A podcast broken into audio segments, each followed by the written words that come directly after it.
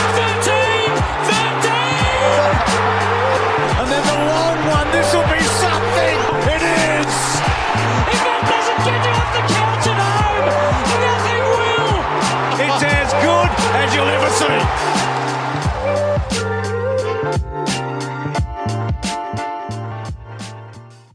Welcome back to Leatherheads Footy. My name is Morgan. On this episode, Melbourne Demons early 2023 preview and best 24 players. Before I get started, episodes now on Spotify if you just want the audio, and give us a follow on Instagram where I'll be putting some visual stuff if you just want to look through the best 22s and the fantasy previews for next season. Follow on Instagram as well as obviously on YouTube where the main videos are going to be. Without further ado, let's get started. Melbourne Demons 2023 preview. Starting from the back line, the key pillars are going to be Steven May and Harry Petty. They're going to be the more lockdown guys. May, probably the best lockdown defender in the competition. And Petty coming along nicely. He had an interesting season, obviously, had the incident with Dayne Zorko. Uh, has been brought in as a defender and is probably younger. He was younger than I realised and probably younger than other people realised. Was in contention for the 22 under 22 team. So he's only just turned 23. And he even pushed forward towards the end of the year and offered probably more than any of the other Demons forwards were offering at that point in time in the air. I prefer him down back because I like Lever, especially against the teams that have two really good key forwards. I like Lever playing on a smaller type that he can leave with confidence to go and impact in the air when the other key forwards are being occupied by May and Petty. So I've got the two May and Petty playing on the keys, and then Lever playing on a third tall or a smaller player, which he's pretty good at. He can lock down on a smaller type, but that way he's able to leave and take those intercept marks, which is his one wood and his the best facet of his game that you want him to be bringing each week. Then we get to the smalls. I've got Rivers, who I think's just a really good young player, really strong, good kick. Looks like he's disciplined. He can play a lockdown role. You've got other guys that are more rebounding, but Rivers has definitely got the rebounding capabilities in his game.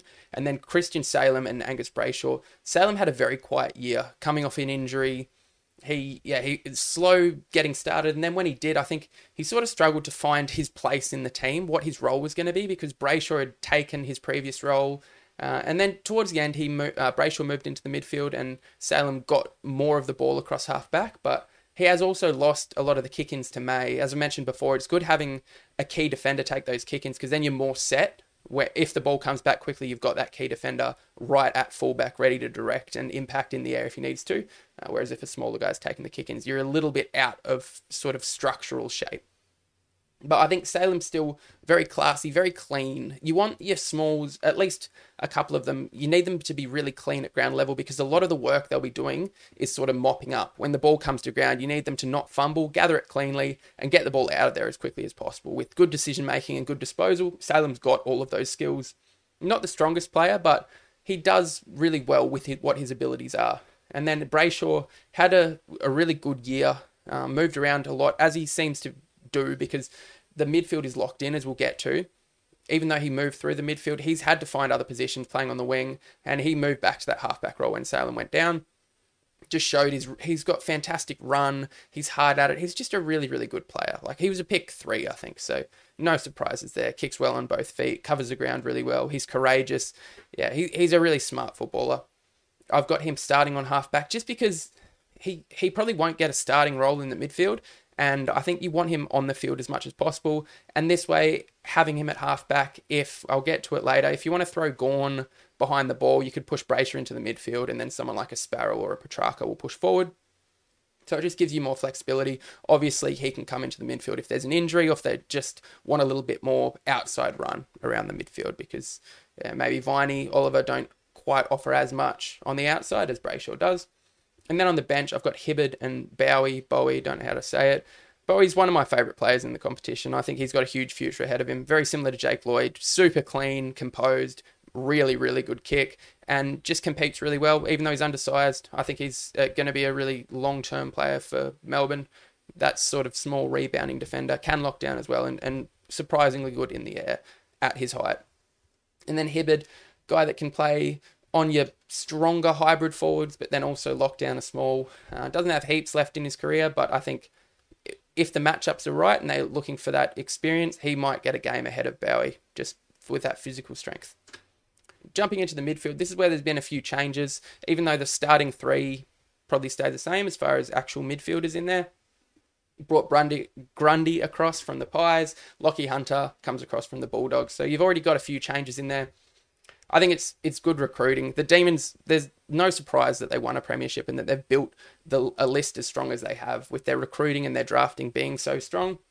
Starting on the wings, I've got Langdon and Hunter. Obviously, Langdon, one of the better wingers in the competition, runs all day, plays like 90% game time out on the wing just gets into space, provides an option for his teammates. That's what his role is. He does get back in defence and help out there. That's probably a little bit more what a Brayshaw would do when he's on the wing. He gets back more in defence to support in the air. Langdon's not quite an aerial player, but he just runs all day, gets to positions where his teammates can use him to get out of trouble, provide an uncontested option, an easy mark to slow down the play. And Hunter, a similar player, probably got a little bit more kicking ability than Langdon, not quite as strong a runner, He's more of a workman like runner. Just works hard all day, not as natural, but his kicking's a bit better and he's he's good going inside 50. I like that. I like the left footers that kick across their body kicking inside 50 because they're just a little bit hard to read where they're going to deliver the ball and it catches out defenses sometimes. And I've got James Jordon as the third in that wing rotation.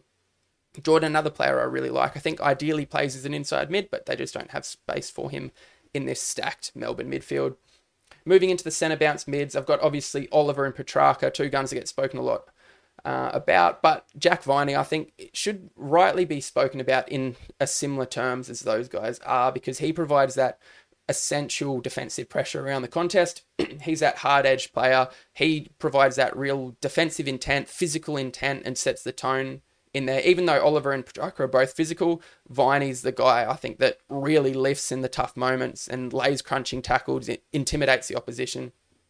Oliver, one of the best players in the competition, full stop. Fantastic, super clean, hunts the footy relentlessly, is really good at getting a kick out or a handball out, can break tackles. You are starting to see his power running and acceleration out of the contest come to the fore. He's kicking more goals. He's just getting better and better. And I think he'll yeah he'll finish it as one of the most Brownlow votes in history with how early he started. And I, he's going nowhere. He's going to be an elite mid in the competition for the next five years. And then Petracca, as I mentioned many, many times, one of the guys that can come out the front of the stoppage with that power in his legs. He's got a really good sidestep as well, explosive, and a yeah, a goal kicker, even though his set shot kicking was really, really bad last year, but he showed in the grand final, kicked that first goal. Very hard to kick the first goal in a grand final. You've got to be a pretty good player to do that. Uh, ended up with the Norm Smith medal, obviously. He can tear games apart, but we, we didn't quite see the best of him last year. And then we get to the ruck. I've got Grundy starting in the ruck, not because I think he's a better ruckman than Max Gawn, just because I think Max Gawn is much better at playing other positions.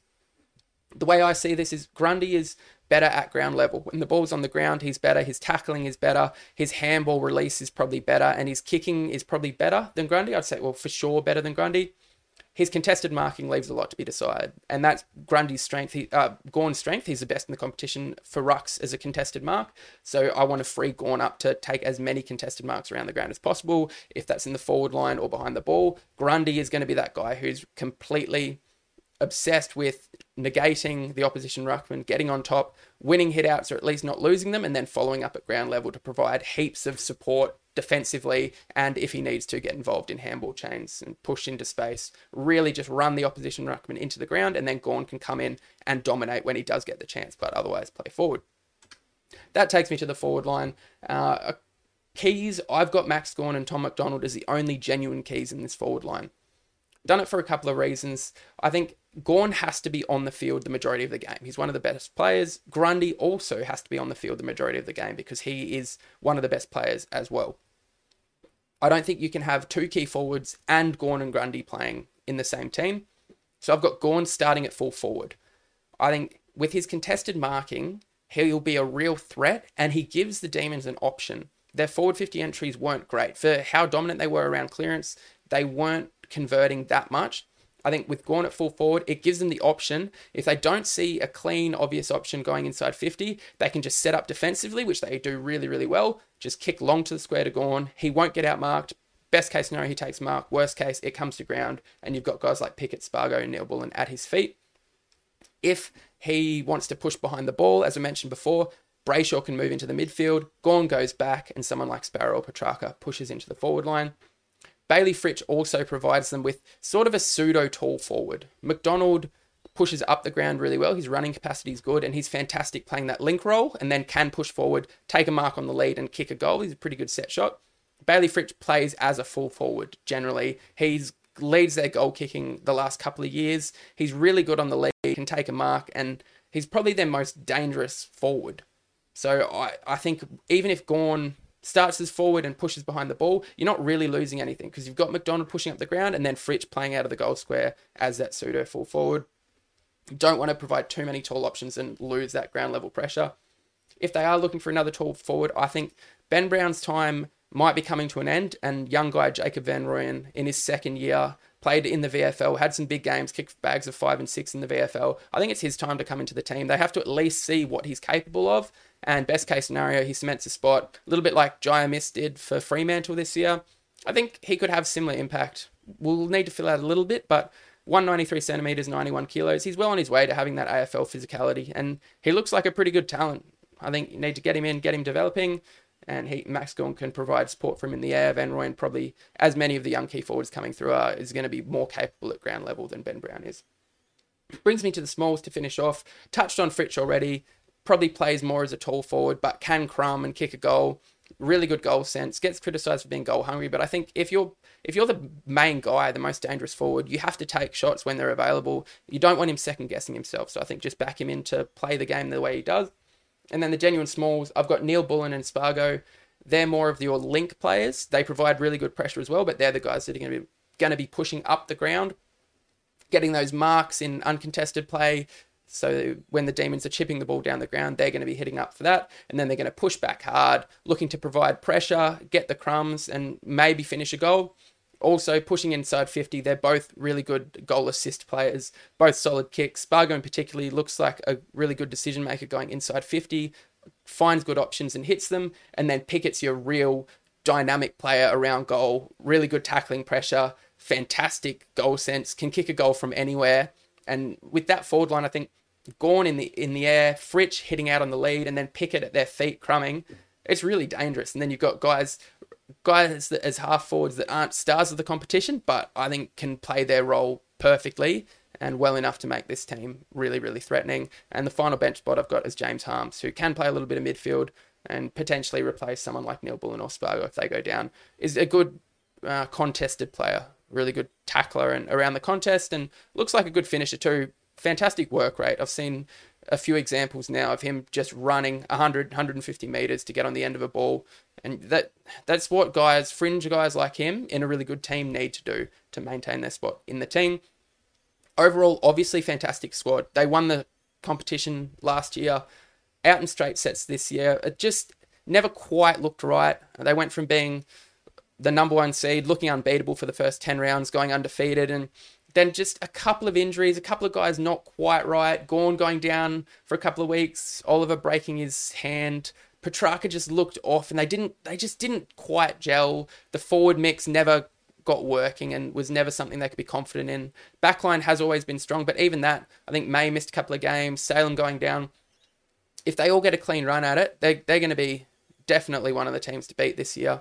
Uh, very exciting and one of the teams that I think you can have faith in. They're not going to be easy beats at any point. A few, maybe a few tweaks to their game plan. Like Collingwood got them a couple of times just playing really fast footy because their defense sets really deep and sometimes takes a little bit of time to get set. So the teams that rebounded out of their defensive 50 really, really quickly just caught them napping and were able to sort of overtake the defenders pushing back, get out into space and kick lots of goals running out the back.